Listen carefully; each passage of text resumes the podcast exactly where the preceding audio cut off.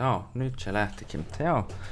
Ei muuta kuin päivää vaan taas ja tuota, täällä kertaa meillä on vieraana minun hyvä kaveri Juuso Huusko, joka tuota, voi oikeastaan kertoa myös vähän itsestään, mutta vai pitääkö tässä itse sitä freppailla hirveästi, mutta annetaan Juusolle itselle mahdollisuus. Jees, eli päivää minunkin puolestani ja tosiaan täällä Juttukulman vieraana tällä kertaa ja tarkoituksena olisi puhua vähän yleisesti yritystoiminnasta ja ainakin tässä alkuun niin mm. kertoo vähän tarkemmin tuosta, että mitä itse teen ja mm. mitä tehdään tuolla Digimokulilla. Ja, Joo. Tuota, ja vaikka vähän niin kuin, että miten päättiin, päädyttiin sinne päin. Kyllä vain, eli tuota, omaa taustaa sen verran tosiaan, että digitaalisen markkinoinnin parissa on tullut vietettyä useampi vuosia ihan niin kuin harrastuksellisesti alun perin hakukonemarkkinoinnin, hakukoneoptimoinnin asioita ja sitten ihan tuota ammatillisesti noin viisi vuotta tuli tuossa digitaalisen markkinoinnin teknologiafirma koodiviidakossa työskenneltyä siellä sitten monipuolisessa myynnin ja markkinoinnin tehtävissä ja sekin oli loppupeleissä ihan hauska tarina, että miten sinne aikanaan päätyi, että hmm. huomas vaan, että oli, oli harjoittelumahdollisuutta yrityksessä tarjolla ja sit sitä kautta oltiin useammassa eri roolissa ja vähän niin kuin sattumalta huomattiin, että toi digitaalinen markkinointi ja ihmisten kanssa asioiden hoitaminen, yritysten kanssa asioiden hoitaminen on sitä, mitä tykkää tehdä, mm. tehdä kovastikin. Ja siellä kun työskenteli useamman vuoden ja oppi tuntemaan ihmisiä ja oppi oikeasti näkemään semmoisia asioita, että mistä selkeästi on yritysten kasvulle ja tuloksellisen liiketoiminnan tekemiselle hyötyä, niin hmm. sitä sitten miettiä, että kuinka tuommoista viestiä ja kuinka semmoisia asioita saisi entistä laajemmalle ihmis- ja asiakaskunnalle vietyä eteenpäin. Ja sitten tuli loppupeleissä oikein hyvä sauma yhdessä välissä ja Remexen Arto Digimokulilta on toi yhtiökumppani, kenen kanssa lyötiin hynttyyt silloin yhteen ja tulin mukaan sitten Digimokulin toimintaan osakkaaksi ja sillä tiellä ollaan nyt oltu sitten semmoinen puolisentoista vuotta pikkuhiljaa, että mm. aika, on, aika on mennyt näiden asioiden parissa kyllä hyvin nopsaa. Ja... No joo, en epäile yhtä, että se on kyllä tuota, yleensä kun on tekemistä, niin siinä aika menee nopeaa ja varsinkin tolleen tiedän ainakin mitä on kuullut yhtään, että uusien yritysten kanssa niin sitä niin tuppaa olemaan varsinkin siinä alussa sitä kiirettä, kun sitä työtä saa tehdä sitä niin pohjaa, mille se kaikki rakennetaan.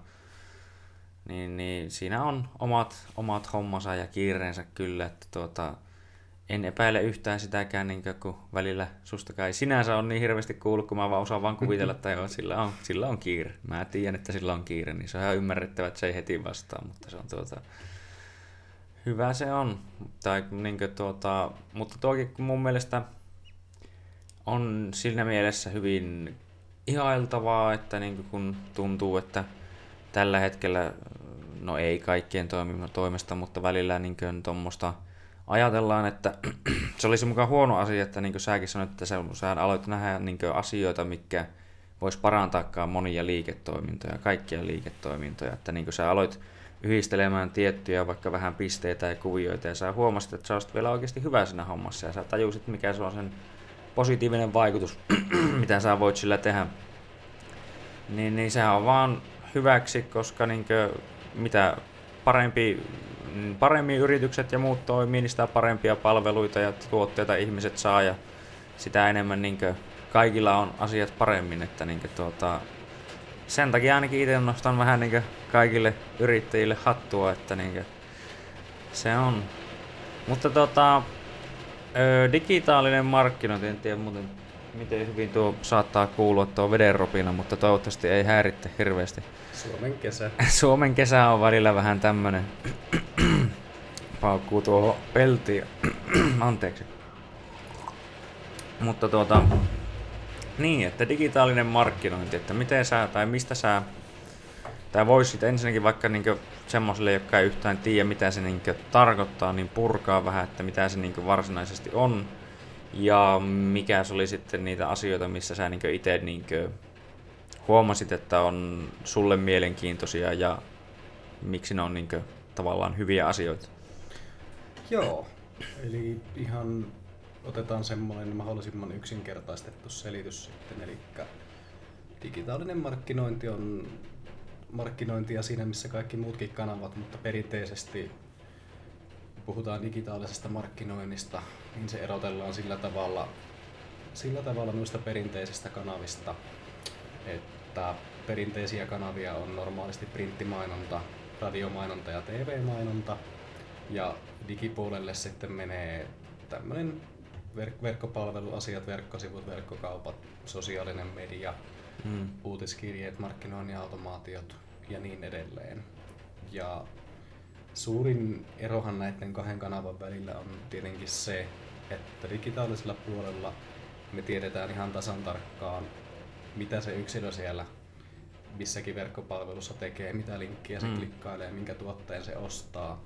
Ja saahan kerättyä hyvinkin paljon dataa sitten tämän yksilön ympärille, että mikä on se hänen ostokäyttäytymisensä ja milloin hänen kannattaa sitten olla yhteydessä minkäkinlaisella viestillä, kun taas sitten perinteisellä puolella pyritään käytännössä puhuttelemaan massoja mm. ja saadaan loppupeleissä hirveän vähän dataa sitten siitä yksilöstä ja pitää tehdä semmosia isom, isomman linjan yleistyksiä monesti niissä markkinointiviesteissä, kun taas digipuolella pystytään hyvin monessa tapauksessa niin puhuttelemaan yksilöä ihan hänen omalla nimellään ja mm. kaikki toimenpiteet, mitä tehdään, perustuu sitten siihen, että mitä tämä henkilö, ketä halutaan sitten tuota, kohdentaa tai saada asiakkaaksi, niin mitä hän on tehnyt käytännössä, että mm. mitä kautta hän on tullut sinne vaikka meidän, meidän verkkosivuille ja minkälaisia informaatioita siellä on kateltu, mitä on klikkailtu, onko laitettu ostoskoriin tavaroita ja kaikki tämä data on semmoista, mitä me voidaan myöhemmin sitten hyödyntää, kun halutaan saada tähän henkilöön uutta yhteyttä. Ja mm. Tietenkin yksilöön, yksilöön ei saa liikaa, liikaa keskittyä, vaan pitää kerätä isosti dataa siitä, että mitä, mitä siellä verkkopalvelussa ylipäätänsäkään tapahtuu. Ja sitten sen datan pohjalta ruvetaan luomaan erilaisia segmenttejä, että ihmisiä, kellä on samantyylisiä käyttäytymismalleja, niin pyritään, pyritään iskostamaan semmoisiin vähän isompiin samanlaisiin rooleihin. Ja puhutellaan, puhutellaan näitä sitten hieman eri tavalla toisistaan ja kontaktoidaan mm. heitä hieman eri tavalla kuin toisia. Ja... No tossa on just kyllä tuo, että nimenomaan, että jos miettii vaikka niin NS-perinteistä TV-mainosta, tai just vaikka sanomalehtiä nimenomaan, niin kuin just sanoitkin, että nämä on näitä ehkä perinteisempiä medioita ollut, aiemmin journalismin ja uutisten ja no myös niin viihteen, viihteen ja muunkin kautta, niin tuota, että, että se on ostettu se tietty tyyliin 30 sekuntia tämän tietyn ohjelman mainostauolla, niin sen tulee näkemään tuota, niin sen tulee sitten tosiaan näkemään sen vaan sen ihmiset, jotka tuota, katsoo sitä ohjelmaa ja sattuu olemaan TVn ääressä sillä hetkellä – katsomassa juuri sitä ohjelmaa. Ja vielä jopa mielellään, niin kuin, että ne ei olisi hypää vaihtanut kanavaa siinä vaiheessa, kun tulee niin kuin, mainoskatko tai jotain vastaavaa. Niin sulla ei jää mitään käteen siitä, että kuka se oli. Ja näin edespäin sä voit vaan karkeasti ehkä arvioida, että kuka, ket, minkälaisia on ne ihmiset, jotka katsoo tätä ohjelmaa. Toisin kuin taas, että tosiaan tuolla digimaailmassa, kun voidaan kerätä dataa, ja varsinkin jos ne mittarit, mitkä on määritelty, on ns. hyviä mittareita, eli just niitä, mitä on, mitkä on ne asiat, mitä mitataan. Että kun nekin on tärkeää, että ne on tietyt asiat, eikä ihan mitä sattuu, koska mitta, mittarit vaikuttaa hyvin paljon siihen, että mitä niin kuin, tuloksia saadaan, ja sitä voidaan niin kuin, saada sitä tulosta niin kuin ennalta määritettyä jopa, jos niin kuin, halutaan vaan, niin mit, laittamalla tietynlaiset mittarit, niin sen takia niin kannattaa oikeasti miettiä, että mitkä ne on ne, mitä tarvitaan ja näin edespäin. Niin se on just tätä kautta sitten saadaan, niin kuin sanoitkin, että hyvin tehokkaasti siitä yksilöstä sillä lailla tietoa, että sille voitaisiin kohdentaa paljon helpommin palveluita, koska markkinointi on aika kallista hommaa yleensä. Kyllä, ja kun lähdetään miettimään sitten ihan yksittäisen yrityksen ympärille, että miten se digitaalinen kokonaisuus voisi toimia, niin meidän pitää lähteä miettimään sitten sitä, että mikä on se tuote kautta palvelu, mitä yritys tarjoaa ja missä heidän potentiaaliset asiakkaat viettää aikansa verkossa ja mm. mitkä mahdollisesti olisi sitten sille yritykselle niitä parhaita tapoja tavoittaa kaikki nämä ihmiset sitten näissä eri kanavissa. Ja, hmm. Eli alkuun, alkuun kun lähtään tekemään töitä jonkun yrityksen kanssa, niin tehdään aika laajasti semmoista alkuselvitystyötä, että no ensinnäkin totta kai, että mitä, mitä markkinalla jo tapahtuu, että mitä yrityksen kilpailijat tekee, minkälaisia markkinointikanavia, keinoja, teknologioita siellä on hyödynnetty. Ja sitten toisaalta tietenkin tutkitaan sitä potentiaalisten asiakkaiden käyttäytymistä verkossa, eli hakukoneessa esimerkiksi tehdään tutkimusta sen puolesta, että minkälaisia, minkälaisia aiheeseen liittyviä hakuja tehdään, mm. minkälaisiin ongelmiin ne ihmiset etsii sillä ratkaisua ja päätellään sen puolesta sitten se, että minkälaista viestiä meidän pitää tarjota näihin kanaviin ja mm. miten me saadaan ne ihmiset tarpeeksi tarpeeksi kiinnostuneiksi siitä, että mitä meillä on tarjolla, että ne tulisi vaikka vierailemaan siellä meidän verkkosivuilla ja mm. verkkokaupassa ja muissa lokaatioissa, että mihin heitä halutaan ohjata. Että mm. kaikki, kaikki riippuu tietenkin aina siitä yrityksestä, heidän kohderyhmistään ja minkäla- minkälaista palvelua siellä tarjotaan. Mutta siinä vaiheessa, kun on määritetty sitten, missä ne ihmiset viettää aikansa verkossa ja on päätetty, että minkälaisia kanavia käytetään siihen, että saataisiin heidät tavoitettua, niin pitää lähteä miettimään sitten sitä, että miten me saadaan se mielenkiinto herätettyä, että kun heidät on mm. tavoitettu, että tästä päästään just siihen, että okei, jollekin verkkokaupalle se voi yksinkertaisesti olla niinkin yksinkertaista, että laitetaan tu- tuotemainoksia ja kampanjoita ja vaan kerrotaan käytännössä, että löytyy näitä asioita, mitä ihmiset on etsimässä, mutta sitten jos mm. mietitään vaikka jotakin hyvinvointipalveluita tarjoavaa vaikka fysioterapeuttiyritystä, niin mm. tässähän moni ihminen tykkää etsiä omiin vaivoihinsa selityksiä ja apuja sitten niin kuin ihan lukemalla informaatiota verkossa, katsomalla videoita ja ehkä tässä vaiheessa totta kai meidän pitää olla näkyvissä siellä verkossa, että me saadaan nämä ihmiset kiinnostumaan, mutta meidän pitää tarjota heille mahdollisimman hyvää materiaalia, että he uskoo siihen, että meillä on oikeasti asiantuntevia ammattilaisia, jotka pystyy auttamaan ja mm. sitten kun ne ihmiset on päätynyt sinne materiaaliin, että mikä on herättänyt heidän mielenkiinnon ja he on saanut semmoisen mielikuvan vielä, että nämä on ihan ammattilaisia nämä tyypit, ketkä näitä ohjeita on tänne laittanut, niin on paljon isompi todennäköisyys, että he ottaa yhteyttä tähän yritykseen versus sitten joku, keltä ei löydy vastaavaa informaatiota. Tuo on kyllä ihan jännä pointti kieltämättä. Ja tuli tuossa mieleen, että just, että ehkä tuommoinen niin entisajan NS tai entinuiden perinteisten medioiden ja tämmöisten kautta niin mainostaminen on nimenomaan ollut vähän semmoista NS yritetty kovin paljonkin tehdä sitä one size fits all mallia, että niin ajatellaan, että mainostetaan vaan sille ja tuota, semmoisen mainonta on loppupeleissä ollut jopa yleensä vaan isommilla firmoilla sitten varaa. Että just niin tällä yksilöimällä ja niin tälleen, että kun jotenkin tuntuu, että sekin on tällä hetkellä hyvin yleistä, että vaikka että joidenkin, tai jotenkin tulee mieleen esimerkkinä niin vaikka tämä pudotus, miten se muuttuu jossain vaiheessa semmoiseksi, että niin sen pitää olla myös lapsiystävällinen, vaikka niin se tulee lauantaina yhdeksältä illalla sille, että no okei, että no mä ymmärrän sen, että se on ihan hyvä, että tehdään semmoista, että niin lapsetkin vois sitä katsoa, mutta miksei myös aikuisille voisi olla omaa ohjelmaa. Sama pätee myös ehkä jollain tavalla tuotteissa ja palveluissa tai tällä lailla, että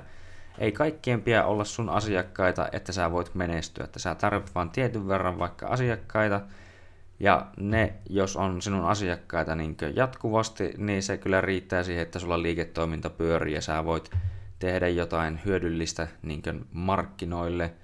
Ja tämä on mun mielestä, tai tuntuu, että on ehkä semmoinen keino, millä niin sitä voidaan tehdä jopa niin pienemmille tekijöille, koska se löydetään se sinun potentiaalinen asiakas paljon helpommin, entä sitten semmoisella hakuammunnalla, että puotetaan vain jotain tuonne niin massoille sillä lailla, vaan se niin ehkä on, tuo, on se tyyli juuri, että millä saadaan se juuri ne tietyt asiakkaat paljon helpommin tuota, tavoitettua. Kyllä, ja eri, erityisesti niin kuin se, että kun, on, kun tiedetään, että mitä tehdään ja missä ollaan hyviä ja missä toimitaan, niin on paljon helpompi sitten kyllä määrittää myös se oma kohderyhmä, että kenelle sitten pitää oikeasti näkyä. Että hmm. Vaikka tämä edellisen esimerkin, sanotaan nyt vaikka, että oululainen tämmöisiä hyvinvointipalveluita tai hmm. ter- terveydenhuoltopalveluita tarjoava yritys ja niin kun, hehän vois lähteä miettimään vaikka Google-näkyvyyttään sillä lailla, että no ihmisten hakee paljon kaikkia erilaisia lihasten nimiä tai mm. vaivoja tai sairauksia Googlesta ja etsii niihin ratkaisuja. Mutta onko tämmöisen yrityksen mitään järkiä tehdä niin sisältöjä kaikkiin näihin asioihin? Mm. Et ei, ei ole, että ei heidän kannata targetoida sitä koko Suomen aluetta, vaan heidän kannattaa keskittyä semmoisiin hakuihin, mitä tehdään Oulun alueella, että vaikka fysioterapia Oulu, selkäkipu mm. Oulu, hyvin, hyvin looginen lähestyminen siihen, että miten se heidän kohderyhmänsä etsii tietoa sieltä Googlesta ja tehdään näiden pohjalta sitten materiaalia ja tarjotaan semmoista personoitua ratkaisua sitten Oulussa asuville ihmisille. Ja... Mm. Okei, okay, eli tässä käytiin nyt käytännössä läpi sitä ensimmäistä ja toista vaihetta siinä digitaalisessa asiakaspolussa, että miten tavoitetaan, mm. tai ensinnäkin, että miten määritetään se kohderyhmä, että ketä tavoitellaan ja miten heidät tavoittaa ja miten herätetään se mielenkiinto. Ja seuraavaksihan sitten tietenkin tavoitteena olisi saada heidät vielä asiakkaiksi, eli mm. saada aikaan se konversio. Ja jos jatketaan samalla esimerkkipohjalla, eli puhuttiin vaikka verkkokaupasta ja tästä pienimmästä palvelua tarjoavasta yrityksestä, niin verkkokaupallehan se konversio on hyvin selkeä asia, eli tehdään se ostos. Mm. Eli on tarjottu mainos, joka on tavoittanut kohderyhmän jäsenen ja se on sitten tullut sen kautta ja ostanut ne uudet shortsit itselleen. Et hyvin simppeli polku. No. Ja tätä päästään sitten seuraamaan, seuraamaan analytiikasta silleen, että okei, että nähdään, että meillä on ollut Facebookissa mainoksia ja sitä kautta on tullut verkkokauppaan porukkaa ja nähdään, että hän on laittanut tuotteen ostoskorin ja vienyt ostoskorin loppuun asti ja hmm. sieltä nähdään sitten suoraan, että mikä on ollut ostoksen arvo ja montako tavaraa on ostettu, jos halutaan tämmöistä tietoa seurata, että hirveän yksilöidysti saadaan määritettyä vaikkapa keskiostoksen arvo, että paljonko se on yhdelle tämmöiselle Facebook-mainonnan kautta tulleelle ihmiselle keskimäärin, kun katsotaan, että meidän kampanjassa oli noin 10 000 vierailua tuli verkkokauppaan sen kautta ja näistä sitten 3 000 teki ostoksen ja ostoksia oli eri hintoja, mutta kaikkien keskiarvo oli, että tehtiin, ostettiin kolme tuotetta ja niiden yhteisarvo oli joku 120.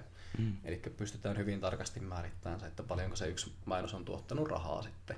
Mm. Mutta jos ei ole tämmöisiä varsinaisia tuotteita myynnissä, niin vaikka tämä sitten terveydenhuoltopalveluita tarjoava vaikka fysioterapiayritys, niin me voidaan katsoa sitten, että kun on tullut porukkaa sieltä hakukoneesta, somesta tai vaikka YouTubesta sinne sivuille ja me nähdään sitten, että he on viettänyt siellä eri sivuilla aikaa. Jos haluttaisiin, me voitaisiin kytkeä sinne päälle erilaisia seurantoja, että voitaisiin katsoa, että onko he klikkailu meidän puhelinnumeroa sitten, tai onko he vaikka jättänyt yhteydenottopyyntöä tai varannut aikaa sitten siellä verkossa. Mm. Ja ihan samalla tavalla kuin se verkkokauppa, niin myös tämmöinen palveluita tarjoava yritys pystyy mittaamaan sit sitä, että kuinka tehokkaita nämä eri kanavat heille on, että mistä tulee sitä liikennettä sivuille, että mm.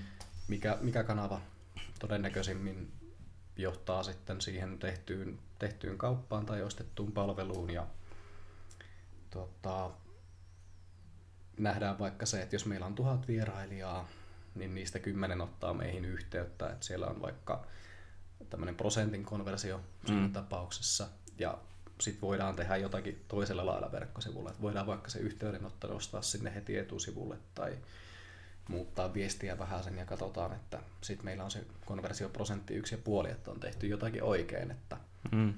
Tällä tavoin pystytään sitten vaikuttamaan siihen, että miten todennäköistä meillä on, että saadaan se ihminen, joka on kiinnostunut jo meistä, joka on tullut meidän sivuille tekemään vielä se ostos, niin hmm. siellä omassa, omassa verkkopalvelussa tai muussa lokaatiossa niin pystytään hyvin paljon erilaisia toimenpiteitä tekemään. Ja ongelmahan monella yrityksellä tässä vaiheessa tietenkin on se, että heillä ei itsellä löydy osaamista, että miten tämmöisiä mm. seurantoja tai muita sitten pystytetään sinne ja siinä onkin montaa, montaa pystytty sitten auttamaan. auttamaan. Ja kyllähän toi on semmoinen asia, että mikä kaikkia yrityksiä kiinnostaa ja pitääkin kiinnostaa, että mm. siellä voidaan hyvin yksinkertaisilla jutuilla kuitenkin parantaa sitä tuottosuhdetta.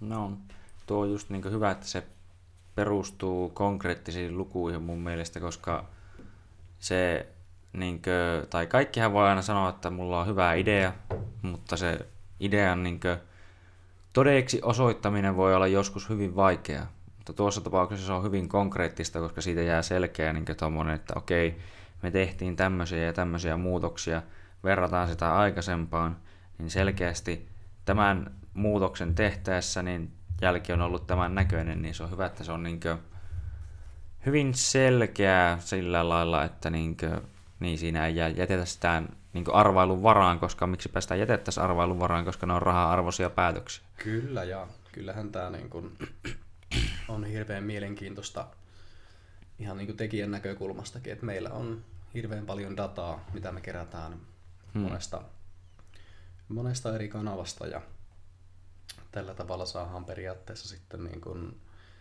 se data oikeasti hyötykäyttöön, että mikä muuten mm. olisi siellä täysin koskemattomalla, mutta kun määritetään ne asiat, että mitä me halutaan sieltä katsoa, mitkä on niitä oleellisia juttuja ja päästään sitten tekemään asioita, että millä saadaan sitä entistä paremmaksi. Ja mm. Tässä on periaatteessa käyty nyt noin kolme yleisintä kosketuspistettä lävitse, eli toi mistä puhuttiin aikaisemmin, tavoittaminen, mielenkiinnon herättäminen ja se konversio. Ja neljäs klassinen piste on sitten se, että kun meillä on se olemassa oleva asiakas, että oli se sitten tuotteen ostanut tai palvelun ostanut asiakas, että miten me saadaan hänet palaamaan, että miten me saadaan mm. hänestä pitkäkestoinen asiakas ja uskollinen asiakas ja siihen voidaan vaikuttaa totta kai ihan samalla tavalla kuin näihin muihinkin osa-alueisiin, eli sitten miten tiuhaan ollaan hänen yhteydessä, minkälaista viestiä me hänelle laitetaan, tarjotaanko hänelle jotakin erikoisalennuksia tai vaikka jonkunnäköistä asiakkuusjärjestelmää, pisteitä, että mm. he, he saa semmoisia etuja, mitä muut ei saa. Ja mm. tietenkin tärkeimpänä kaikista, jos puhutaan tämmöisestä henkilökohtaisemmasta palvelusta, että miten se vuoropuhelu toimii meidän ja sen asiakkaan välillä, että hmm. miten, miten hyvin ja miten henkilökohtaista palvelua saa. Että se on hyvinkin isosti verrannollinen siihen, että kuinka tiuhaa asiakas palaa palveluiden pariin vai palaako ollenkaan. Ja... Hmm. Tuo on kyllä just niin, että sanoisin, että valtaosalla yrityksistä niin, tai muillakin, niin tota, se tärkein melkein segmentti sillä tavalla, eli segmentti on vaan siis niin tämmöinen nimenomaan asiakasryhmä melkeinpä voisi sanoa näin lyhkäisyydessä, niin on se, että nämä pitkäkestoiset ala-asiakkaat, palaavat asiakkaat, ja tuossa jos tullaan myös siihen, että yleensä ne on niin yrityksille tärkeitä henkilöitä, ja sen takia ne haluaa olla myös heille hyviä nimenomaan, että tuo on niin kuin, että ei ne yritykset tosiaan mitään pahoja, pahat on aina mielessä tai rahat vaan pelkästään mielessä, vaan koska niin sitäkin ikävä kyllä kuulee nykyään. Mutta tuota, että nimenomaan, että niille tarjotaan kaikkia semmoisia palveluita, että niin kuin, tai yleensäkin mun on itse kokenut tätä monessa muodossa, että niin kuin, ihan sama oli kyse sitten vaikka niin lihakauppiasta tai mistä vaan, mutta se jää asiakkaalla mieleen, että tuo kohteli mua hyvin, se oli mulle mukava, se oli hymyili, kun mä tulin ja antoi hyvin niin neuvoja tällä lailla. Ja niin kuin, että semmoisista kai niin kuin, ihmiset on yleensäkin enemmän valmiita jopa niin kuin, maksamaan ja niin kuin, ne saa tuntemaan itsensä niin kuin, hyväksi, koska ne oli nimenomaan sinulle tarjottuja palveluita, eikä olla silleen niin kuin, jotenkin, miten sen sanoisi, että ei yleensäkään ihmiset välttämättä palaa semmoisiin asiakkaiksi uudestaan – mistä ne niin ei pidä tai tykkää. Ja se onkin tämä NS-yrittäjien iso vastuu kautta taakka, mitä ne kantaa, että se heidän tarjoama palvelu tai tuote, niin se on aina riskillä tehtyä tavallaan, että se on ajateltu, että tämä voisi olla hyvä asia ja sitten markkinat määrittää, että ja se kaikki tehdään riskipääomalla, joka on niin kuin minun mielestä edelleenkin hyvin hatun arvoista tai hatunnoston arvoista hommaa, että niin kuin, koska me tarvitaan niitä ihmisiä, jotka ottaa riskejä ja tekee ottaa vastuuta ja sen, niin kuin, sen takia näen kaiken niin tämmöisen erittäin hyvän juuri niin kuin, ehkä toistan toisaalta itseäni, mutta tuota, että se on. Se on, on tosiaan muutama ihan semmoinen selkeä, selkeä juttu, että mikä ihmisille verkkoasioinnissa on tärkeää. Yksi on se helppous, Joo. kuinka helppoa on oikeasti saada se asia hoidettua, että mitä ollaan tekemässä. Hmm. Jos siellä pitää klikata 50 kertaa ja antaa omat tiedot moneen kertaan, niin ei ole kovin todennäköistä, että sitä Joo. palataan tekemään uudestaan. Ellei sit ole sellainen tilanne, että ei ole käytännössä kilpailu, että se on pakko tehdä. Mm, että no joo. Jos vaikka passia lähtään ostamaan poliisin verkkopalvelusta, niin eipä siinä hirveästi ole vaihtoehtoja, että kuinka no joo. vaikeaa se sitten vaan olikin, niin se vaan pitää hoitaa siellä. Mutta jos puhutaan palveluiden hankkimisesta ja ostamisesta, että missä ei ole monopoliasemaa kenelläkään, niin hmm. kyllä se palvelu, jota on helpoin, helpoin ja luotettavin käyttää, niin kyllä se yleensä on yksi niistä suosituimmista. Kyllä, se on niinkö totta. Ja niinkö, no hinta on tietenkin myös yksi tekijä, mutta niinkö, että varsinkin se, että miten helppo, miten kätevä. Ja no jollain tasolla aina tulee kyse arvosta, että miten arvokkaana sen näkee, että siitä arvosta tavallaan on se, mistä maksetaan varsinaisesti, mutta niin ne, se koostuu se arvo juuri näistä asioista, että miten niin kuin, juuri niin kuin sanoit, ja se oli just niin kuin jännä, että miten, tai tuli vaan äkkiseltään mieleen, että miten nimenomaan internet muutti muutenkin koko tämän pelikentän aivan täysin, että niin kuin, kukaan ei välttämättä koskaan odottanut, että niin kun se niin kuin, että no minäpä nyt laukesen tämmöisen alustan, jolla pystyy niin vaan hakemaan ja tekemään oikeastaan ihan mitä vaan, ja miten se on niin nykyään nimenomaan melkein jokaisella taskussa aina saatavissa, varsinkin niin sanotaan Suomessa, että kun täällä on niin hyvä dataliikenne ja tämä, että se niin netti toimii oikeastaan alla aina ja hyvin, niin se on nimenomaan aukassut aivan uuden pelikentän kaikille toimijoille ja tämähän onkin jollakinlaista kilpajuoksua siinä, että missä tullaan myös osittain ehkä markkinoinnin ja muun tärkeyteen, koska nimenomaan miettii sitä määrää, mikä niin dataa puhelimenkin kautta voi tulla jokaiselle meille että, niin päivittäin, eikä pelkästään puhelimen kautta, TVn kautta niin joka paikasta, niin se voi olla hyvin vaikea päästä esille tässä kaikessa, ja sen takia juuri tämmöiset asiat, niin kuin, tai niin just on semmoisia vaikuttavia tekijöitä, että koska yritykset ei yleensä tee niin päätöksiä ihan arvauspelillä, niin tuota, tämä on niin kuin, kun tämä, toisaalta se mahdollistaa hirveästi asioita, mutta toisaalta se myös vaikeuttaa joitain asioita, että niin kuin, ihmisten rekrytointi voi olla jollain tasolla niin vaikka vaikeaa, että kun niitä yhtäkkiä on niin paljon ja ne kaikki pääsee, että mikä sitten olisi se oikeasti hyvä valinta. Ja se monesti pidentää jotain näitä rekryprosessejakin mahdollisesti, mutta, niin kuin, mutta toisaalta sillä on hyötynsä ja haittansa voisi ehkä sanoa, mutta sanoisin, että paljon enemmän hyötyä. Kyllä se on aika, aika puhdasta hyötyä, että sitä vaan pitää pystyä hyödyntämään sitten Sepä oikein. Se. Ja jos niin kuin tuossa otit esille tuon, että se hinta on, niin kyllä se on, mutta se hinnan merkitys korostuu tämmöisissä vähän ehkä halvemmissa palveluissa, että mitä mm. niin kun pystytään hetken mielijohteesta ostamaan, mutta sitten kun puhutaan kalliimmista, ehkä jo niin kuin useamman tuhannen euron mm. käsittävistä palveluista, niin se hinnan, hinnan merkitys tässä vaiheessa pienenee aika dramaattisesti, että sitten se mm. palvelukokemus ja se koko prosessin sujuvuus merkitsee sitten paljon sitä yksittäistä mm. hintaa enemmän. Että Tuo on kyllä totta jos se asiakas tai asiakasyritys siinä vaiheessa kokee, että he saa erittäin hyvää palvelua ja se homma toimii yrityksen kanssa, joka olisi vaikka tuplat tai triplat kalliimpi kuin tämmöinen mm. ei, ei niin hyvin näitä asioita hoitava firma, niin todennäköisempää on, että valitaan kuitenkin se, joka on kalliimpi, Mm. mutta jolla on paremmin perusteltuja ne asiat ja joka tarjoaa ehkä parempaa informaatiota siitä, että miksi to- heidät.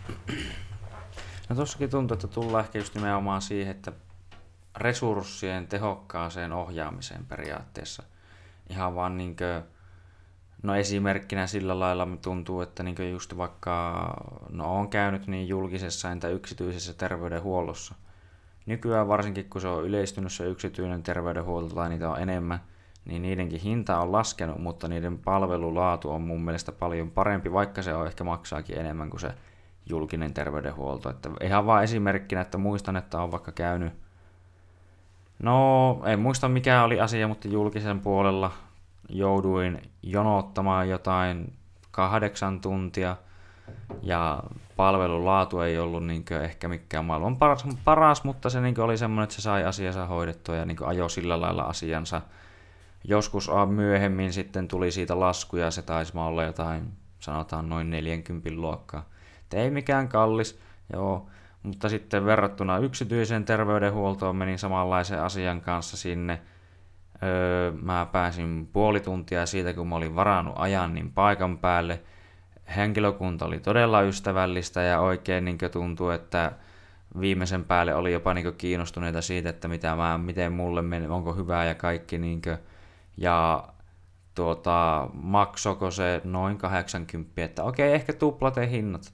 Mutta mä säästin myös niin samalla, ja sanotaan vaikka, että jos mä olisin joutunut tekemään tuo homman ö, kesken työpäivä, mä olisin säästänyt sille, että mä sain koko homma hoidettua tyyliin tunnissa vähän reilussa, versus se, että mä olisin ollut kahdeksan tuntia pois, mä olisin voinut palata periaatteessa töihin ja mennä tekemään sen 40, mitä mä ns. menetin vaikka siihen, ja enemmänkin rahaa, että niinkö, mä olen kyllä omasta mielestä niin tuossakin aivan täysin valmis maksamaan siitä, että mä pääsin sinne heti, sain parempaa palvelua ja niinkö asia toimi niinkö just niinkö piti ja mm, näin eikä silleen, että no mitä niinkö tuntiin, että muun muassa vaikka esimerkkinä tuli kans mieleen, että velipoika taisi olla jollain murtuneella jalalla ensiavusta tai niin tuolla päivystyksessä joku 12 tuntia ennen kuin se otettiin vastaan tai jotain tällä lailla, että se on aika ikävää olla murtuneella jalalla istuskella siellä oottelemaan menemään, että niinkö, tuota, niin. Tässäkin tietenkin isosti, isosti vaikuttaa vielä se hinta, että jos puhutaan oikeasti muutaman kympin eroista, niin se on, Se on aika helppo, pieni. helppo tehdä kyllä Mm. sen palvelukokemuksen kannalta sitten se päätös, että menee vaikka sinne vähän kalliimpaa, että arvostaa sitä sujuvuutta todella paljon, mutta sitten jos puhutaan vähän isommasta remontista, että pitää mennä vaikka johonkin leikkaukseen Mm. tai johonkin kalliimpaan hoitoon, joo. niin sitten pitää miettiä kyllä se asia kokonaan uusiksi, että Mm. No joo, se on kyllä totta, että siinä niinkö, riippuen totta kai minkälaiset on ihmisen tulot ja näin edespäin, että just noissa tapauksissa onkin hyvä, että julkinen avittaa tavall- tavallaan, että tuota, saadaan vähän siitä niinkö, anteeksi siitä kaikesta, että kun monesti se saattaa olla just jotain niinkö, riippuen varsinkin operaatiosta, että en muista kaikki silmäleikkaukset ja sen semmoiset niin kaikki, mitä enemmän se vaatii tarkkuutta ja taitoa, niin yleensä sitä kalliimpaa se on. Mutta just joku tommoset, että niillä parhaimmillaan voi olla hinta niin jotain 10 000 euroa tai näin mm. edespäin, että kun tehdään jotain kirurgisia toimia.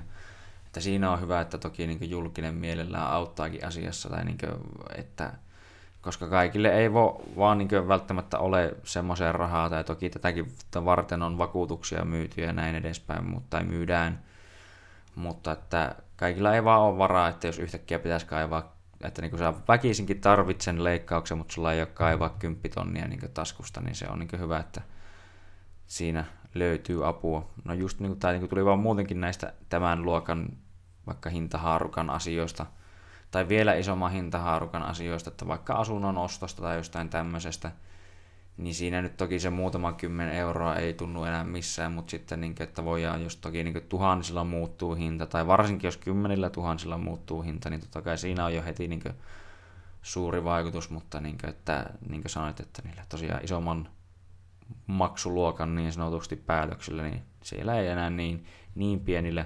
hintamuutoksilla ole eroa, mutta kaikenlaista, niin kyllähän no sillä lailla kaikki jolla osittain vaikuttaa aina toisiinsa. Mutta... Tilanteesta riippuen, tilanteesta mm. riippuen. Takaisin, jos palataan tonne Joo.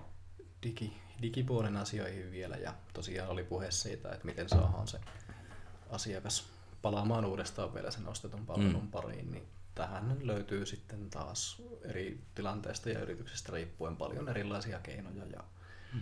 siinä pitää muistaa vaan sitten se, että liika on liikaa, että pitää ihan samalla tavoin kuin noissa kaikissa muissakin kanavissa niin mennä sen analytiikan avulla. Mm.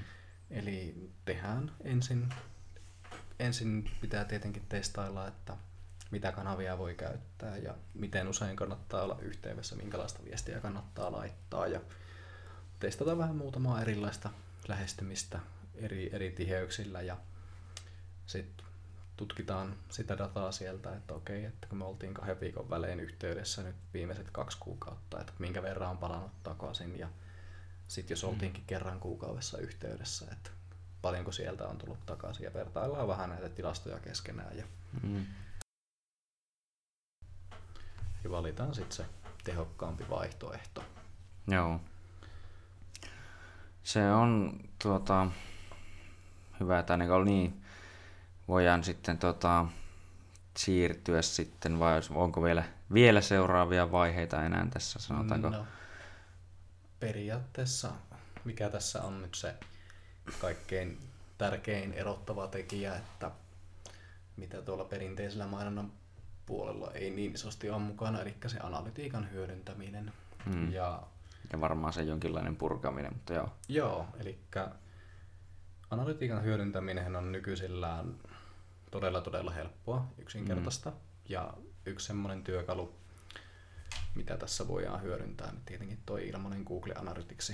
Mm. Eli Googlen tarjoama analytiikkatyökalu, joka käytännössä tappoi kaikki kilpailijansa tullessaan markkinoille useita vuosia takaperin, koska kaikki kuvitteli, että ei Google sitä kuitenkaan tarjoa ilmaiseksi ja kaikki vastaavat palvelut oli aikaisemmin maksullisia, mutta kyllähän se tarjosi se. Nykyäänkin vielä on ilmainen palvelu, että no sen tosiaan pystyy minne tahansa verkkopalveluun, verkkosivuille, verkkokauppoihin, blogeihin, myös YouTubeen yhdistämään sitten tuon hmm.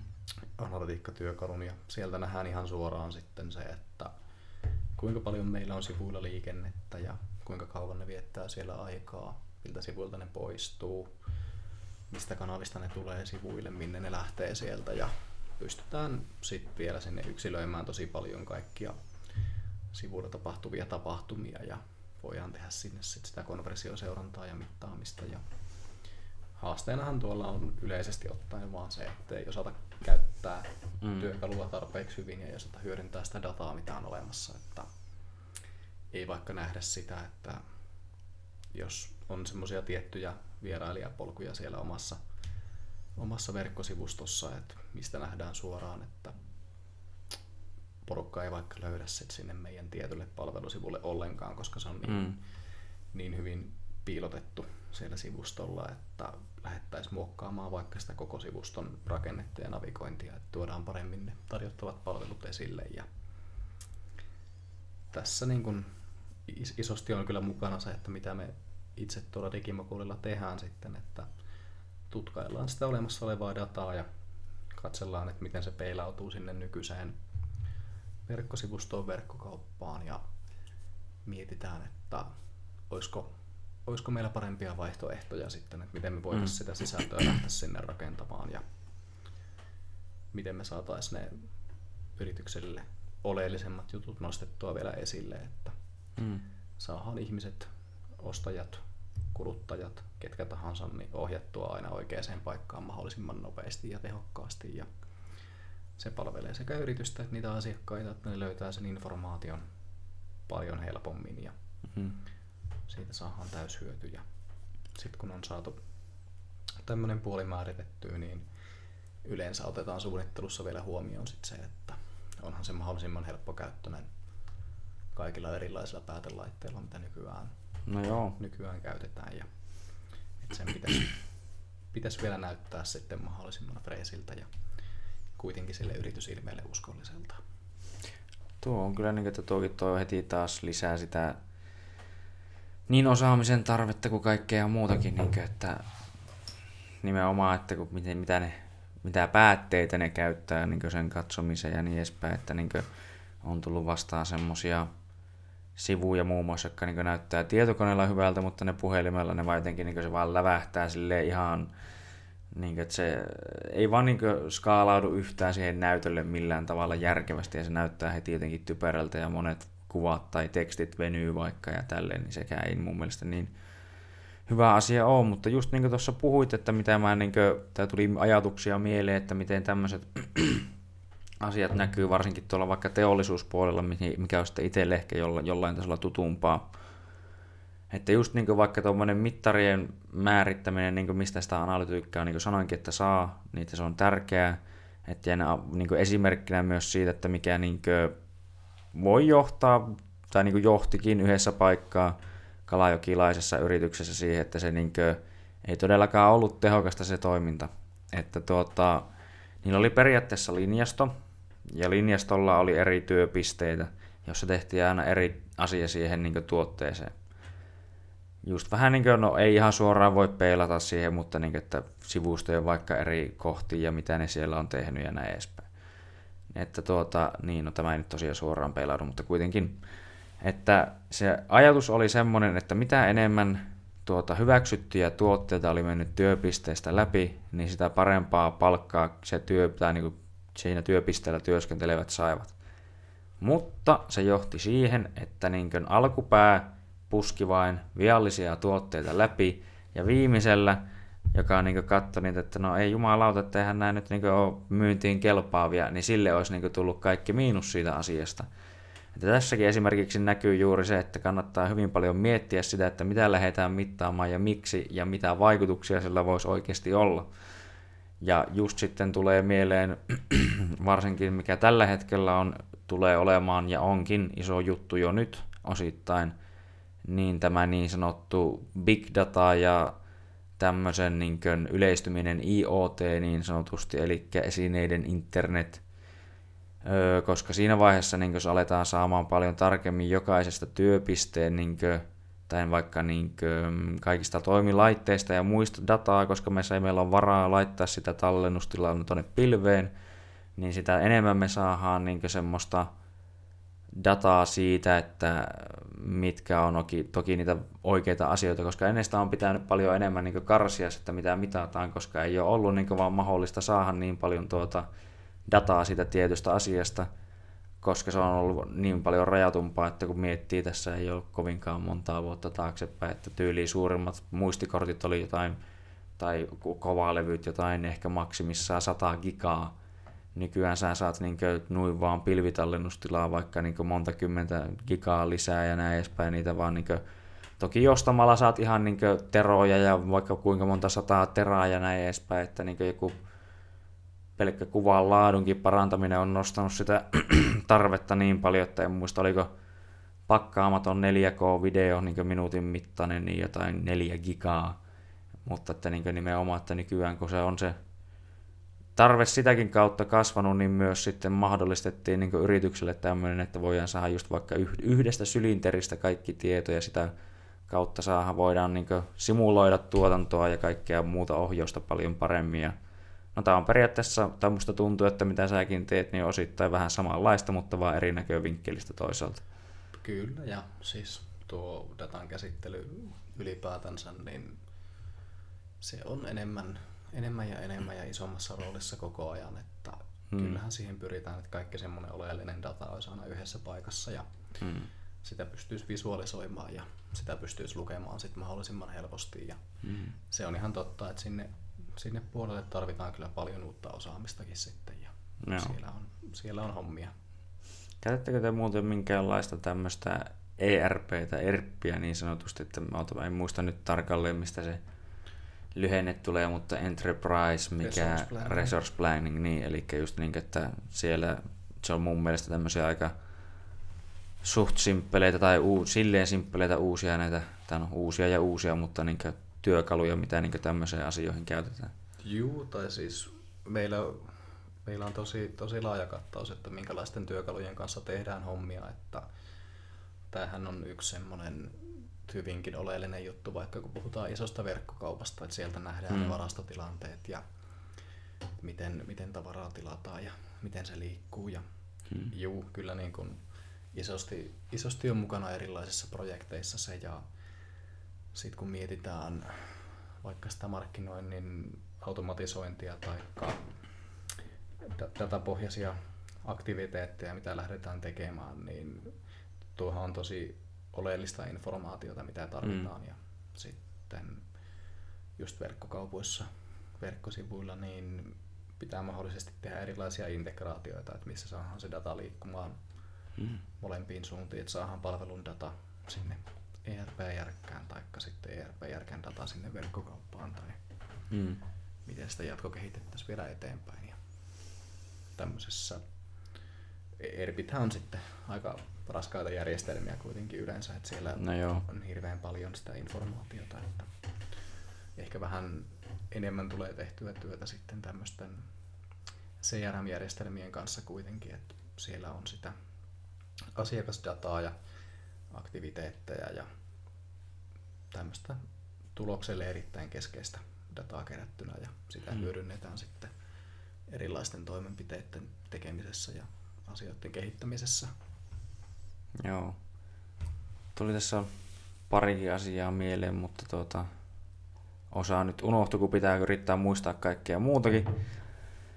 Juuri niin, että tuota mietin, että voisi olla ihan hyvä tälleen yleensäkin tuota, käydä läpi vähän sitä, että jos jotain niin nyt yritystoiminta kiinnostaa tai yleensäkin, no vaikka mielellään vaikka olisi alkanutkin kiinnostamaan tässä välillä tai näin edespäin kuunnellessa, että tuota, mitä kaikkia asioita siihen niin yritystoiminnan perustamiseen sitten niin liittyy, että kun jotkut ajattelee, että se voi olla hirveän vaikeaa, mä tiedän, että siihen löytyy niin nettisivujakin, jossa neuvotaan vähän, että miten niin yritystä voi perustaa. Toki niin yritysmuotojakin on toki kaikkia erilaisia, niitäkin, no en tiedä, no voihan niitäkin käydä tässä osittain läpi, mutta tuota, no esimerkiksi vaikka niin voi käydä yleisesti ja myös toki omaltakin kantilta, että mitä tiettyjä asioita, koska riittyy liittyen toki alasta ja muusta, niin sitähän on, että pitää hakea eri lupia ja kaikkea voi pitää olla toisen näköisiä niin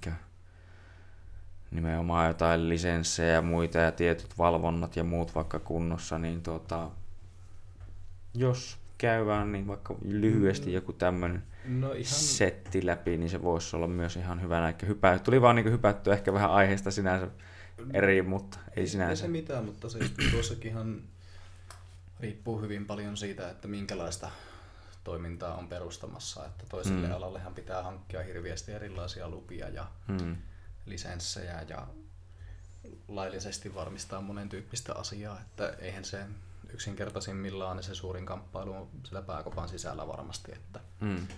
uskaltaako, uskaltaako lähteä semmoiseen uuteen, no joo. uuteen mukaan, että onhan se aina, aina tavallaan riski, että jos mm. lähtee pois ihan perinteisistä palkkatöistä ja perustaa sitten vaikka oman harrastuksen pohjalta kokonaan uuden yritystoiminnan ja siitä ei ole aiempaa kokemusta, mutta ihan se yrityksen perustaminen, niin sehän tulee Suomessa olemaan vielä nykyistäkin helpompaa, että tuosta heinäkuusta 2019 eteenpäin, niin osakeyhtiön perustamiseen ei tarvita enää pääomaakaan. Että no. Se 2500 euron pääoma, että mikä on monelle varmasti ollut kynnyskysymyksenä, niin sitä ei enää tarvitse maksaa sinne, vaan siitä tulee ihan käytännössä yhtä helppoa kuin toiminimen perustamisesta. Ja eihän se, tuota, haetaan sitä, haetaan sitä osakeyhtiön, osakeyhtiön perustamislupaa käytännössä ja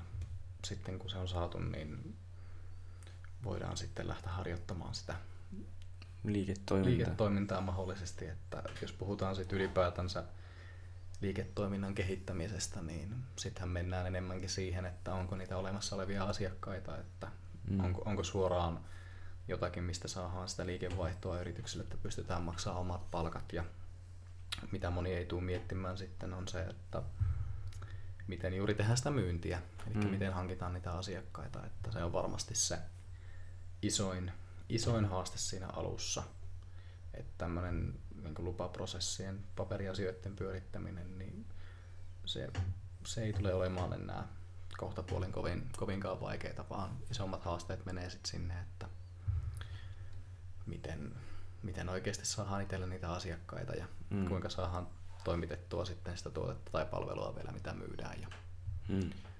Tietenkin ala, alakohtaisesti riippuen, niin onko sitten niitä lupa- ja lisenssiasioita, että mitä pitää huomioida. Että mm. Ei, ei semmoista ihan niinku yleistävää vastausta ole, mutta jos mietitään, että perustat vaikka ihan tämmöisen niin kuin konsultointipalveluita myyvän yrityksen, niin käytännössähän sä tarvit siinä sen vaikka osakeyhtiön, osakeyhtiön, jonka olet perustanut ja omat verkkosivut sitten, että missä kerrot siitä omasta yrityksestä. Ja sitten sä tarvit sinne asiakkaita, että ketkä sun palvelua ostaa, eli sulla pitää olla näkyvyyttä niissä kanavissa, eli sun pitää mainostaa siellä, missä se potentiaalinen asiakaskunta mahdollisesti on ja sitten klassisesti ottaa se luuri käteen ja soittaa niin kauan, että se sulla korvaan kiinni, että mm. saadaan itselleen maksavia asiakkaita. Mm. Toki liittyy, liittyy paljon sit muita asioita, kuten laskutuksen hoitamista ja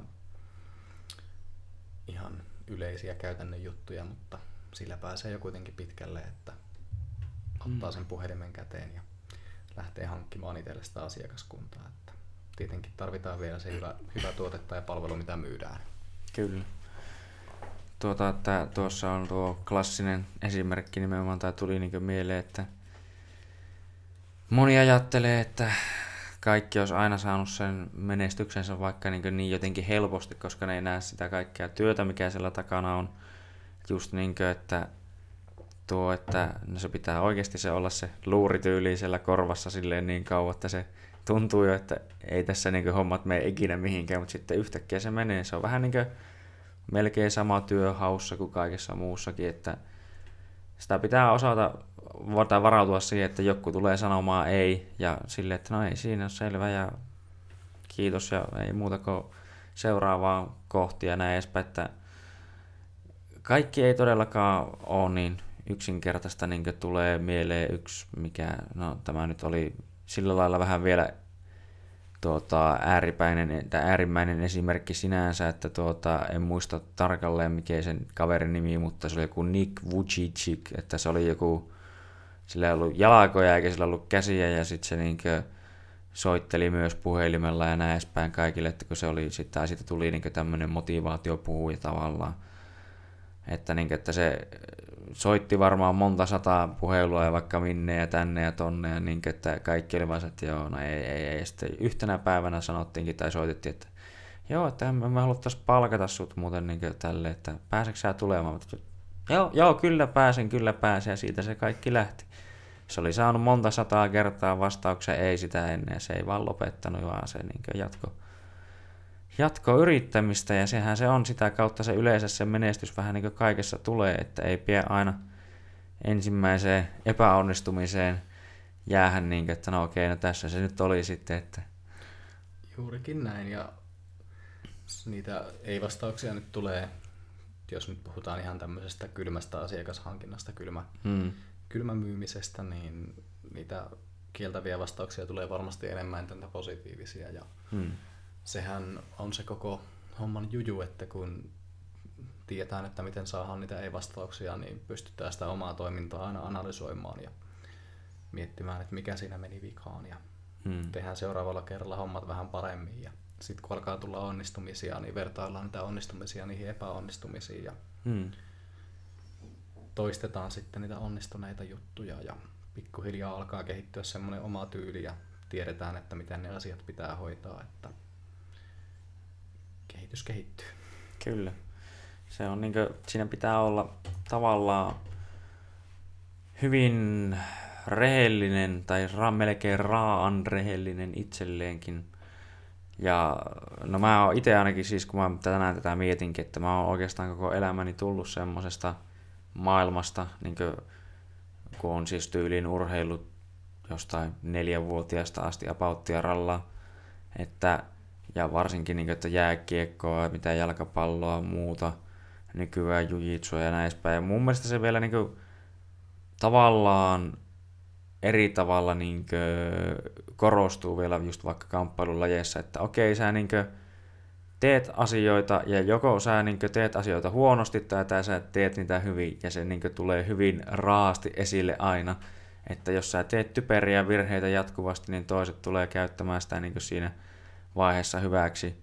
Jos sä teet asiat hyvin ja järkevästi ja sä alat huomaamaan, että mitkä asiat toimii, mitkä asiat ei toimi, sä niin muokkaat niitä koko ajan jatkuvasti, että sä niin pärjäisit paremmin.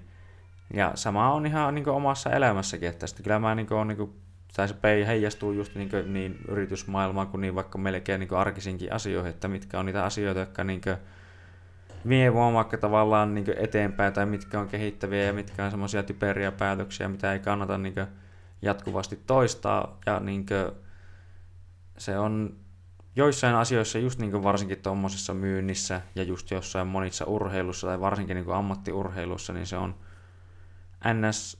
Siinä ei ole varaa niin uskotella itselle mitään, niin mitä ei ole sillä lailla niin valehella, kun musta tuntuu, että jotkut ihmiset vähän on silleen, että ne elää semmoisessa jonkinlaisessa kuplassa vähän, niin kuin, että ne ei huomioi kaikkia asioita, mitä niin kuin ympärillä tapahtuu, ja ne vaan niin vähättelee jotain juttuja, mutta niin kuin, että näissä maailmoissa se on niin kuin, sä onnistut tai et onnistu, ja sä aina oikeastaan syyllistä niin siihen onnistumiseen tai epäonnistumiseen voi vaan löytää tai katsoa itsestään, että se on siinä mielessä ns No ei se raaka sillä lailla ole, vaan se on hyvin looginenkin, mutta tavallaan ehkä toki raaka maailma, että niinkö, niin, se, se on pakko olla rehellinen eikä niinkö mikään, ei voi elää pääpusikossa niin sanotusti. Kyllä, ja tästä saadaan oikeastaan urheilusta ja Big Dadasta ihan hyvä yhteenveto, että kuinka paljon niin huippuurheilussa nykyään, missä liikkuu miljoonia miljardeja euroja, mm. niin siellähän ihan täysin datan pohjalta analysoidaan näitä suorituksia, että mitä on tehty oikein ja mitä on tehty väärin. Ja se, siellä oikeasti liikkuu niin paljon rahaa, että mm. niitä pieniä, pienen pieniä virheitä, niitä karsitaan ihan järkyttävällä työmäärällä pois ja pyritään siihen täydelliseen suoritukseen sitten. Ja tuo vielä niin mun mielestä korostuu vielä enemmän mitä ns. korkeammalla tasolla kilpaillaan, just niin kuin, no, ammattiurheilussa varsinkin, ja toki myös niin kuin, yritystoiminnassakin sillä lailla, että sitten kun aletaan puhumaan jostain niin oikeasti miljardien bisneksistä, niin siellä tehdään ns. monen sadan miljoonia päätö- tai monen sadan miljoonan päätöksiä niin useasti, kun toiset ei niin tee semmoisia oikeastaan ikinä. Ja sitten just vaikka niin kuin, että ammattiurheilussa, että sen huomaa niin ihan vaikka jääkiekossakin, mikä oli vasta tuossa MM-kisat ja muut, että siellä sulla vaaditaan, se taso on tavallaan niin kova, että toki niin jossain junnukiekossa ja muussa, että niin kuin, niitä virheitä sallitaan paljon enemmän, koska niin kaikki, kaikkien taitotaso ei ole niin hyvä, että niistä virheistä ei sillä lailla rokoteta. Mutta sitten kun se taso alkaa olla oikeasti kunnon ammattitaso, niin heti kun sä teet jonkun typerän virheen, kaveri otti kiekko ja samoin tien soi omissa ja se on niinkö, siinä sitä tulee niinkö, ja se on, siinä se niinkö näkyy se ihmisten ero myös sillä lailla, että jotkut ihmiset on hyvin korkeassa stress, tai niin korkea stressitilanteessa silti niinkö jotenkin kykeneviä toimimaan hyvin älykkäästi ja silleen öö, tehokkaasti ja näin edespäin, ja se niin ns-virheettömästi. Ja jotkut sitten toki murenee sen paineen alla, että se niin varmaan ainakin urheilussa sitten erottelee näitä voittajia ja häviäjiä ja totta kai siinä kaikki on niin kova työ niin jokaisella takana ja näin edespäin, mutta että se on hyvin jännää, tai mun mielestä se on jotenkin, monikin asia toki on jännää, mutta niin, että miten tuntuu, että se on niin paljon toiselta hyväksyttävämpää urheilussa, kun melkein sitten tuntuu, että jotkut sitä niin ei haluaisi kaikille sitten muualla sallia sitä menestystä, mutta se urheilu on jotenkin jännä maailma siinä mielessä, että siellä kaikki antaa sen, joka niin oikeasti voittaa, niin ns. voittaa juuri niin kuin miettii vaikka joku kärppäpeli tai vastaava, että joku ottaa ja tekee sen maalin, niin se koko stadioni hyppää jaloille ja on niin riemuissaan siitä, että se on niin en ole nähnyt hirveän monessa niin kuin, yritysmaailmassa törmännyt, että kun tuo sai asiakkaat, että koko niin kuin, on, 8000 ihmistä hyppää jaloilleen heti. Niin kuin, että. Kyllä, sitäkin, sitäkin monessa yrityksessä korostetaan kyllä, että No joo. erityisesti tämmöisiä myyntivetoisia yrityksiä, niin kyllähän siellä on ihan selkeä palkitsemisjärjestelmä sitten vielä niin kuin Se on mun mielestä hyvä itse asiassa. On, ja toki, toki se on hyvin, hyvinkin normaalia, että siellä on niin provikkapainotteisesti Hmm. menee sitten niin palkkiot, palkat ja muutkin asiat, mutta että niin tämmöisten eri, erilaisten järjestelmien, CRM-järjestelmien ja muiden avulla, niin se on tosi läpinäkyvää se toiminta, että nähdään, että Mm. mitä, mitä toiset tekee, mitä itse tekee ja siellä kun vertailee näitä aktiivisuustasoja sitten keskenään, että minkä takia kaveri, kaveri tekee koko ajan kauppaa ja sitten katsoo kuinka paljon se soittaa puheluja ja käy palavereissa, niin Mm. mm. se ei ole hirveän epäselvää, mutta Hmm. niin kuin mit, mitä tarkoitin sillä, että monessa yrityksessä tämmöisiä onnistumisia nostetaan kyllä koko firman tietoisuuteen niin kuin erilaisten, erilaisten tuota, kisojen ja muiden Mm. mm. juttujen avulla. Ja kyllä sitä voittajaa, voittajaa kautta onnistujaa niin tuetaan monella eri tavalla ja pyritään sitä kautta myös sit innostamaan muita, että siellä mm. On semmoinen hyvä kisahenki vielä, että mikä oikein kannustaisi sitten siihen yhdessä tekemiseen ja onnistumiseen. vähän niin kuin porkkana. Tuota, ja tuo on siis, kyllä mä uskon, että niin yritysten sisällä tuota on varmasti paljon enemmän, ja just niin kuin sanoit, että varsinkin tämmöiselle myyntipuolelle tai niin myyntialan hommissa. Mutta niin lähinnä tuntuu vaan siis, että se jonkin tietynlainen kateus tulee niin sieltä ulko, yritysmaailman ulkopuolelta, että se jotenkin ajatellaan, että joku on mukaan riistänyt nyt joltakin jotain, kun se sai enemmän, kun se myös yleensä on vaikka tehnytkin enemmän.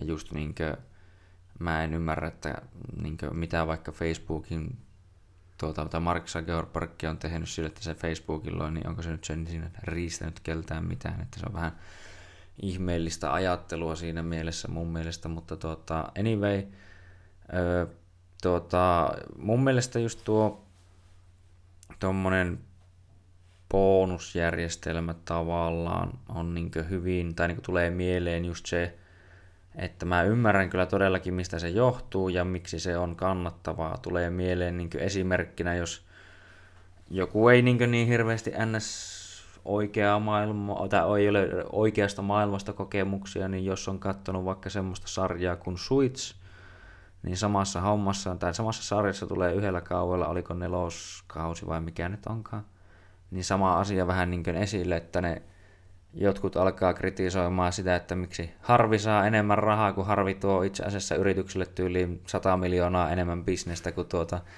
muut, niin mun mielestä se on ihan ymmärrettävää, että sitä kannattaa kannustaa siihen, että okei, tämä, me tykätään tästä, että niin sä teet meille, tuot meille paljon asiakkaita ja isoja asiakkaita ja näin edespäin, että jos toiset ei tuo saman verran sitten sitä niin bisnestä taloon, jota niin voidaan sitten jakaa kaikille, niin kyllä sitä niin nimenomaan varmaan siitä osa kuuluu sille, kuka sen on tuonutkin sinne. Niin kuin, että Kyllä.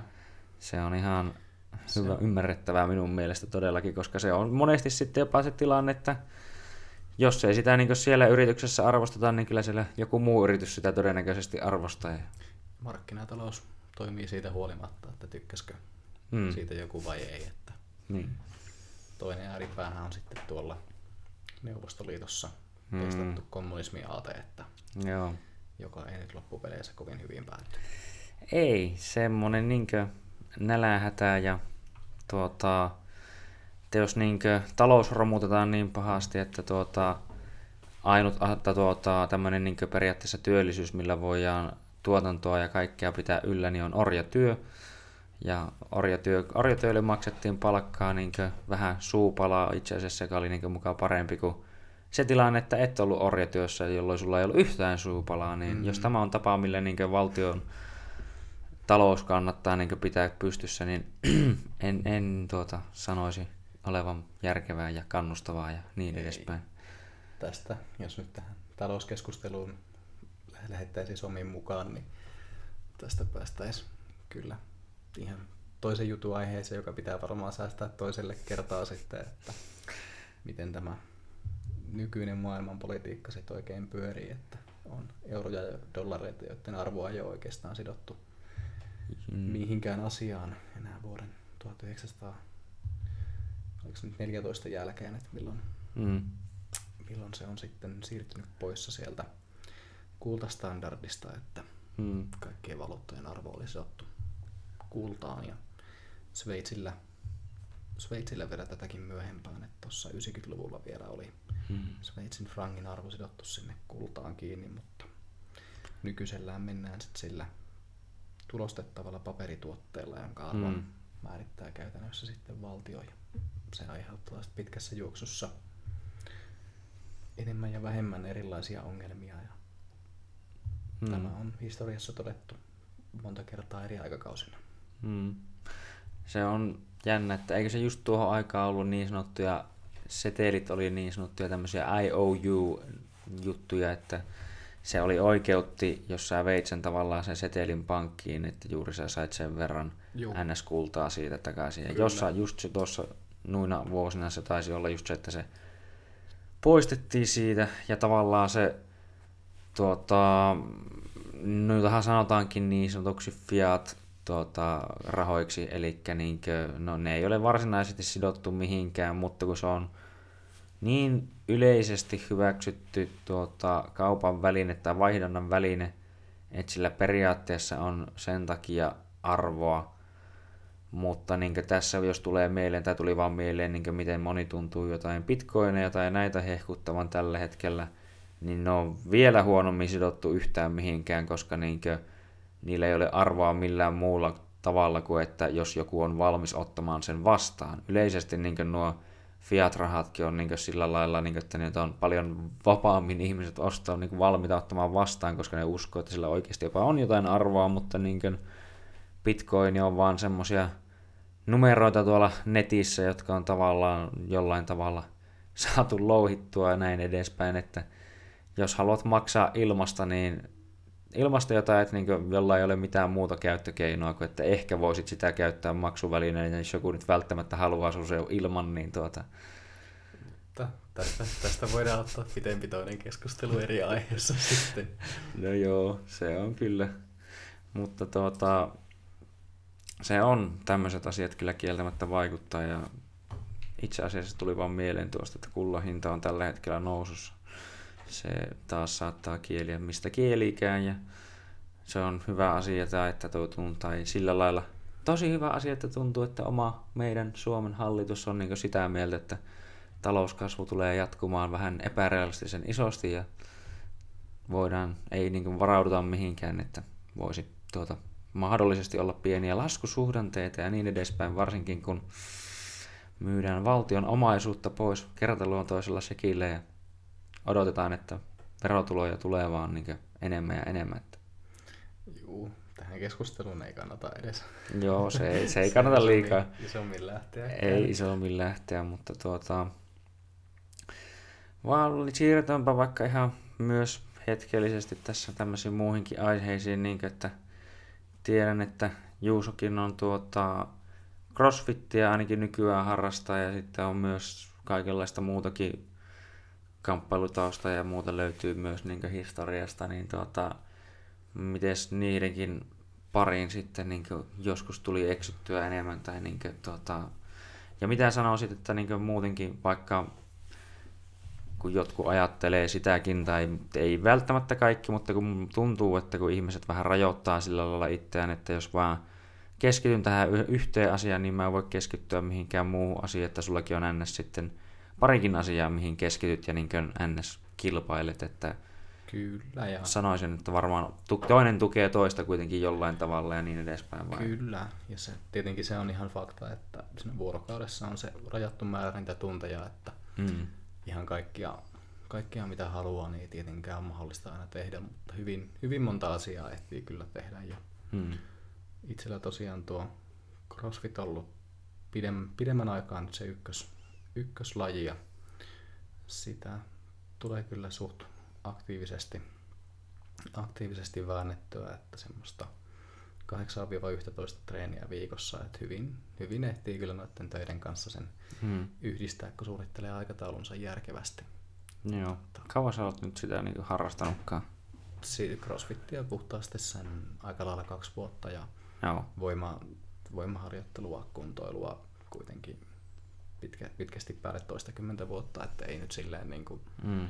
ihan kylmiltään ole lähdetty siihen lajiin mukaan, vaikka siellä paljon semmoisia ominaisuuksia onkin, että mitä, mitä pitää kehittää ja mitkä on tullut uutena. Mm. Sähän silloin, mä muistelen, että silloin, oliko se nyt jo yläasteaikoja vai mitä, niin sä harrastit tuota painonnostoa vai mitä? Juu, ja paljon Kilpailit voimailua, Joo. voimailua ylipäätänsä, että siellä, siellä parissa, punttien parissa on tullut vietettyä kyllä monta, monta vuorokautta Joo. elämän aikana. Ja se näkee aivan jäätävät lihakset. No joo, mutta tuota...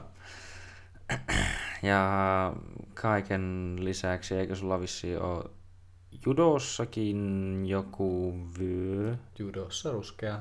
Joo, onko tämä, että sulla oli niin judossa ihan joku hyvä vyö ja sitten muita, jotahan sä vissiin veit sinne jossain välissä ja otit vissiin pari matsiakin, Juu, oliko näin? Siellä, siellä ehti kanssa käydä kyllä pyörimässä. Et tuli sitä, sitäkin varmaan semmoinen 6-7 vuotta silloin aikanaan harrasteltua, mutta Hmm.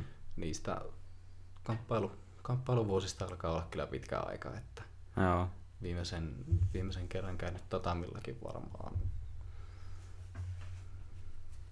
seitsemän vuotta takaperin. joo. On tämmöisiä satunnaisia kertoja tietenkin tullut, tullut käytyä, mutta kuten sanottu, niin kaikkeen ei aina Ja kaikki. aika. Se on totta, se on totta. Aina jostain pitää karsia tai niinkö sanotaan, että no niin kuin sanoit, että toki on niinkö rajattu aika aina päivässä aikaa tehdä asioita. Kaikkea ei, kannata, kaikkea ei kerkeä tehdä ja näin edespäin. Siinäkin just tulee ehkä se oman niinkön ajankäytön semmoinen tärkeys tai tuota, öö, miten se sanoisi, delegointi jollain tasolla. Semmoinen, että mitä, mikä, mitkä on niitä asioita, mitkä minun todellakin pitää saada tehdyksi. Ja mm. mitkä on semmoisia asioita, mitkä, mitä mä voin tehdä silloin, kun tuota, siltä vähän tuntuu. Tai olisi niin vain enemmän vapaata aikaa justiinsa ja tälleen. Mutta tuota, se on, kun mä vaan niinkö, nagu, musta tun- tuntuu, että se on hyvä, että ihmiset saa esimerkkejä ihan kaikenlaisista asioista, koska niinkö, se on eri asia, että jos näkee yhden esimerkin vaikka jostain, että okei, no että tuokin on tehnyt noin montaa asiaa ja näin edespäin, että miten se on pystynyt siihen mukaan. Että siis, no ihmisethän pystyy oikeasti niin kuin hyvin monen näköisiin asioihin, kunhan ne vaan oikeasti alkaa ja tekee ja yrittää. Ja sehän niin kuin just, että riippuen mikä se oma mielenkiinto on, että hän niin kuin, ja just niin kuin sullakin, että se on vähän vaihellut, että mitä on tehnyt. Mullakin se on vaihellut, mitä mä oon tehnyt. Ja sitten jo vihdoin on löytynyt jotain, joka tuntuu oikeasti sillä niin omalta. Ja tämä on just kans sitä tai tietynlaista samanlaista trial and erroria, kun niin siellä on siellä vaikka siellä yritystoiminnassa tai muussakin, tai oikeastaan minkälaisessa kehityksessä vaan, että se, joka ajattelee, että niin kaiken voi oppia ilman tuota, minkäänlaista erehtymistä, niin se, tai niin, että jos erehtyy kerran, niin sitten ei voisi oppia mitään, niin se on menee, jos niin näin ajatellaan, ajatellaan vähän äärimmäisilleen tätä asiaa, niin jos kenelle kukaan ei saisi ikinä erehtyä kertaakaan, niin se on heti ensimmäisen kerran, kun ryömit ja vähän konttat, etpä niin kuin ensimmäisellä kerralla, että niin jäänyt kahdelle jalalle seisomaan ja kävelemään, niin kaajuit, niin joo, tämä meni niin roskikseen tämä, että tuota, joo, ei se ihan niin sillä lailla ole, että niin kyllä niin kaikki mokaa ja sitä ei kannata niin missään vaiheessa pelätä ja niin just tuota, että yrittää ja tekee ja niin kuin, Jatkaa tekemistä. niin Jatkaa se tekemistä ja- sitä on niin vaikea, voit tehdä mitä tahansa vaikeita asioita, niin just sullakin on ollut monta erilaista vaikeaa asiaa, Kyllä, että niin kuin, enemmän tai vähemmän. niin, enemmän tai vähemmän, mutta kuitenkin niitä tekee tarpeeksi paljon, niin ne alkaa tuntua ihan mukavilta. kieltämättä. Ja toki, toki tuossa on se, että kaikkia ei voi tehdä yhtä aikaa. Että kyllä se fakta on vaan se, että jos jossakin haluaa tulla hyväksi, niin sitä pitää tehdä paljon. Kyllä. Lähtökohtia voi olla erilaisia, erilaisia mutta ja toinen asia voi olla toista helpompi, mutta kyllä se vaatii sen X määrän niitä tunteja sinne taustalle, että siellä vaan Mm. toistetaan, toistetaan juttuja, ei tehdä tyhmiä asioita ja hakata päätä seinään, vaan etitään sitä, että mikä niin kuin itselle toimii, että mikä Mm. vie toimintaa seuraavalle tasolle ja kehittää. Ja sama pätee yritystoimintaan, harrastuksiin, podaukseen, Mm. ihan, ihan mihin tahansa. Niin on. Ja se on just se, että nimenomaan se jatkuva työ, jatkuva oman sen työn jonkinlainen analysointi, koska mun mielestä se ei sillä lailla ole tavallaan edes koskaan valmista, että se niin ei ole, että jos mä nyt vähän kerran ajattelin ja tein ja näin edespäin, että nyt mä olisin jotenkin täysin valmis, vaan just niin se aina yleensä sitä löytyy jotain asioita, mitä voi kehittää ja se vie eteenpäin yleensä, niin kuin, tai siis, että ei sun, kenenkään ei tarvi muutenkaan niin kuin, muuttua yhdessä yössä, se on ihan mahdotonta loppupeleissä, niin kuin, että, tai oikein joskus tapahtuu semmoisia, että no, tapahtuu vaikka jotain niin traagista tai jotain, että nyt joku päättää, että okei, no tästä päivästä eteenpäin mä en mm. vaan nyt tee näin, mutta niin kuin, että yleensä se on just semmoinen, että se muutosprosessi on vähän kaikessa semmoinen, se vie aikansa, että tuota, ei kannata siihenkään liikaa, niin kuin, miten se sanoisi, jotenkin niin lyttääntyä tai lytätä itse, että mä nyt en onnistunut tai epä, niin kuin, että viikossa tai en kuukauden aikana nyt tiputtanut 10 kiloa, niin tuota, tämä oli epäonnistunut tämä mun kokeilu, vaan että tuota, se, on enemmänkin yksi just semmosesta, Yksi tapa, millä sitä ei pysty tekemään. niin, Sitten kokeillaan seuraavaa tapaa. niin, Eli sama, mikä kaikessa muussakin. Eli otetaan ne epäonnistuneet yritykset ihan analyyttisesti vastaan ja mietitään, että mikä siinä ei mennyt putkeen. Että mm, jos tässä kärjistetyssä esimerkissä nyt mietitään sitä, että ollaan syöty vaikka sitten sitä pelkkää joulukinkkua se kuukausi ja mm, sen olisi pitänyt sitten käynnistää ketoosit ja kaikki mahdolliset asiat ja siellä on tehty monta asiaa sitten vähän ei niin hyvin, niin mm. siellä on sitten ihan selkeitä syitä, että miksi 10 kiloa ei ole pudonnut. No joo, kieltämättä. Se on tuota, jotenkin, tai tuli vaan mieleen, miten, no, ei siinä silleen niin taas nimenomaan kukaanenkin saa tehdä mitä haluaa, mutta niin on vähän niin nähnyt omilta lähipiiriltäkin semmoisia juttuja, että ne valittelee vähän, että no mitenhän mulla tämä paino nyt ei lähde tippumaan ja vähän pitäisi tehdä näin, että tuota, mä kyllä syö aika hyvin tai joo, yleisesti ottaen syökin vaikka ihan hyvin, niin kuin, että ei mitään, että tämmöistä normoin hyvää ruokaa, että perunaa ja lihaa ja kaikkea tämmöistä, mutta sitten sen perunan ja lihan lisäksi niin melkein joka päivä tulee vähän niin jotain pullaa siihen kylkeen ja pikkusen jotain karkkia ja sitten saattaa olla, että miksei yksi kaljakin tai parikin kaljaa siihen kylkeen, niin se, jos ne on päiv- joka päivittäisiä nuokin niin siinä kylässä, niin ei se tota, sinänsä ole ihmekään, että niin kuin,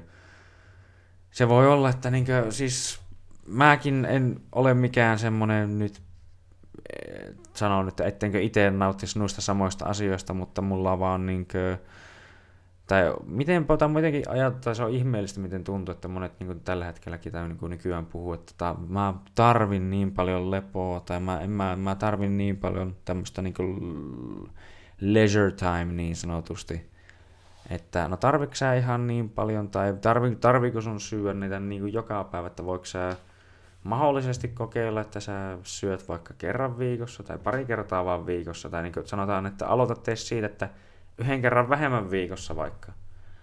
Niin se on niinkö, mun mielestä heti taas niinku muutosta parempaa suuntaan ja mun mielestä heti kun joku niinku näkeekin sen, että no okei, en mä tarvi, ei mun tarvikaan syödä niinku tätä, että mä voin tehdä ihan niinku parempiakin päätöksiä niinku ruoan suhteen, niin kyllä se niinku alkaa se tulos siellä näkymään yhtäkkiä, että ei se niinku tuota, mikään mahdottomuus ole, se on vähän vaan niinkö, itsestä sinänsä kiinni asiassa kuin asiassa.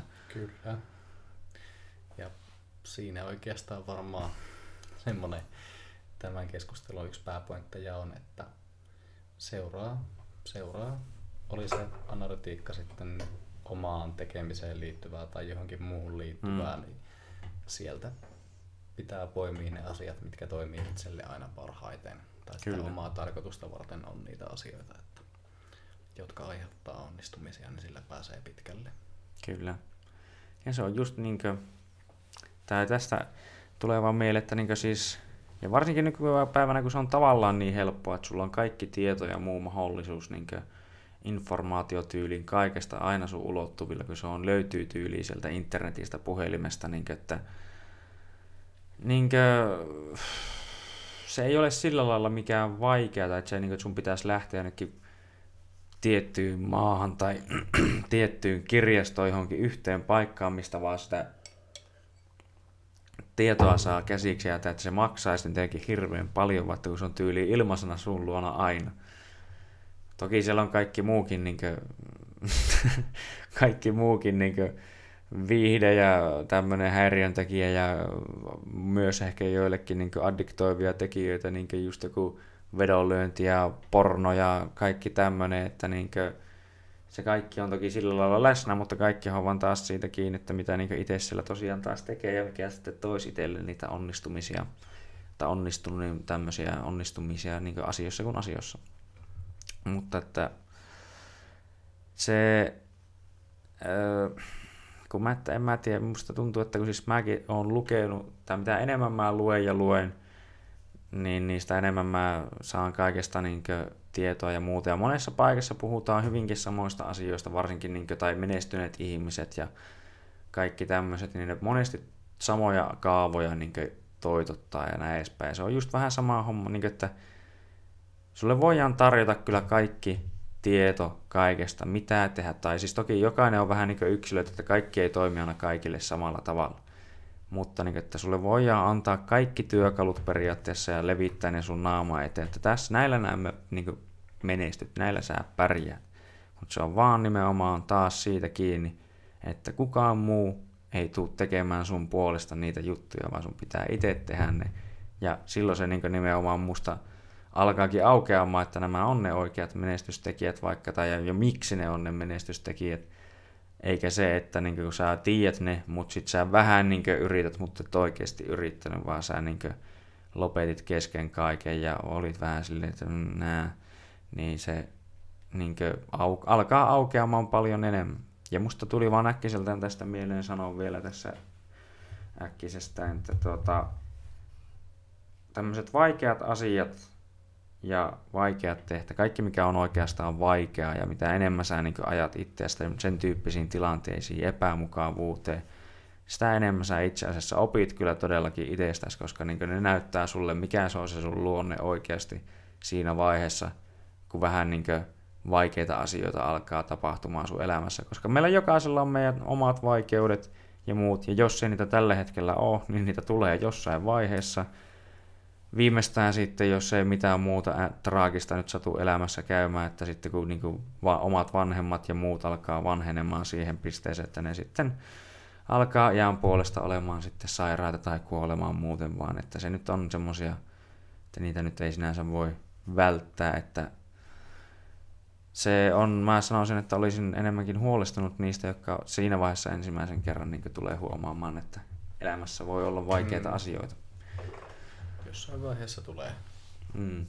Että niinkö, suosittelen sitä, että niinkö mikä mustakin tuntuu, tai niinkö mitä tässäkin osittain ollaan puhuttu, ja miten niinkö yritystoiminnassa ja jokaisessa toiminnassa se melkein ne NS-päätökset ja muut tehdään, että ne tehdään niinkö tietopohjan kautta ja näin edespäin sillä lailla, että vähän niin kuin, että mitä enemmän itse kukainenkin voi sitä omaa tietokantaa jollain tavalla asiasta kuin asiasta laajentamaan, niin tuota, sitä paremmin sitä voidaan tehdä semmoisia itselleen hyviä vaikuttavia tekijöitä, jotka parantaa oman elämän laatua ja kasvattaa omaa potentiaalia sillä, että niinkö, koska me ollaan jo jossain vaiheessa, se on niin yksi ihmis, tai ihmisten ehkä suurimpia tuota, keksintöjä, voisi sanoa, että me tajuttiin, että tulevaisuuden kanssa voi neuvotella. Että jos me tehdään järkeviä asioita nyt, niin asiat voi tulevaisuudessa olla paremmin. Just niin kuin tuo on hyvin konkreettista vaikka siellä yritystoiminnassa, että me tehdään nyt järkeviä päätöksiä järkevään dataan perustuen, niin meillä tulee olemaan parempi tulevaisuus. Kyllä. sama toimii ihmisille. Ja siinä olisi ehkä hyvä. Se voi olla. Tämä on tällä kertaa, ei haittaa, että on vähän lyhyempi, koska tämä nyt ei, no tämä nyt lyhytkään ole, kun tämä on tunti 20 jo tässä kestänyt, että tuota, Se oli hyvä yhteenveto monesta asiasta. se oli hyvä on yhteenveto monesta asiasta ja tässä käytiin hyvin monia asioita läpi ja tota, kiitos kuitenkin kato Juusolle kiireisen aikataulun puitteista, että sillä löytyi just niin kuin aikaa tällekin, kuten just sanottiin, että kaikkea ei aina kerkeä tehdä vaikka haluaisi ja näin edespäin, mutta tuota, Se oli mukava, mukava juttu tuokio kyllä kaiken kaikkiaan. kyllä, itse nautin ja tämmöistä toivon lisää ja ei kai siinä, kun jotain, mitä hän tähän vielä viimeisen saatesanalla sanoisi, että jotain sen tyyppistä vaan, että get after it, että se on yksi elämä, kaikki pelissä oot all in, halusit tai et, kannattaa tehdä sillä jotain ja varsinkin mie- mielellään jotain semmoista, mistä itse nauttii ja mitä pitää itse mielenkiintoisena ja elämisen arvoisena.